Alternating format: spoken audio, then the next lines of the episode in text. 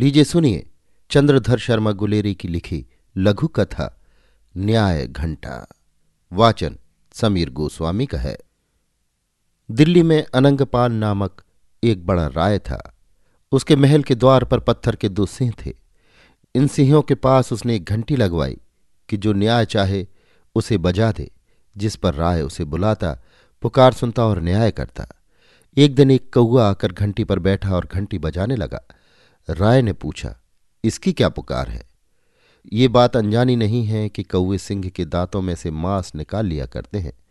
पत्थर के सिंह शिकार नहीं करते तो कौवे को अपनी नित्य जीविका कहाँ से मिले? राय को निश्चय हुआ कि कौवे की भूख की पुकार सच्ची है, क्योंकि वो पत्थर के सिंहों के पास आन बैठा है। राय ने आज्ञा दी कि कई भेड़े बकरे मारे जाए, जिससे कौवे को दिन का भोजन मिल जाए।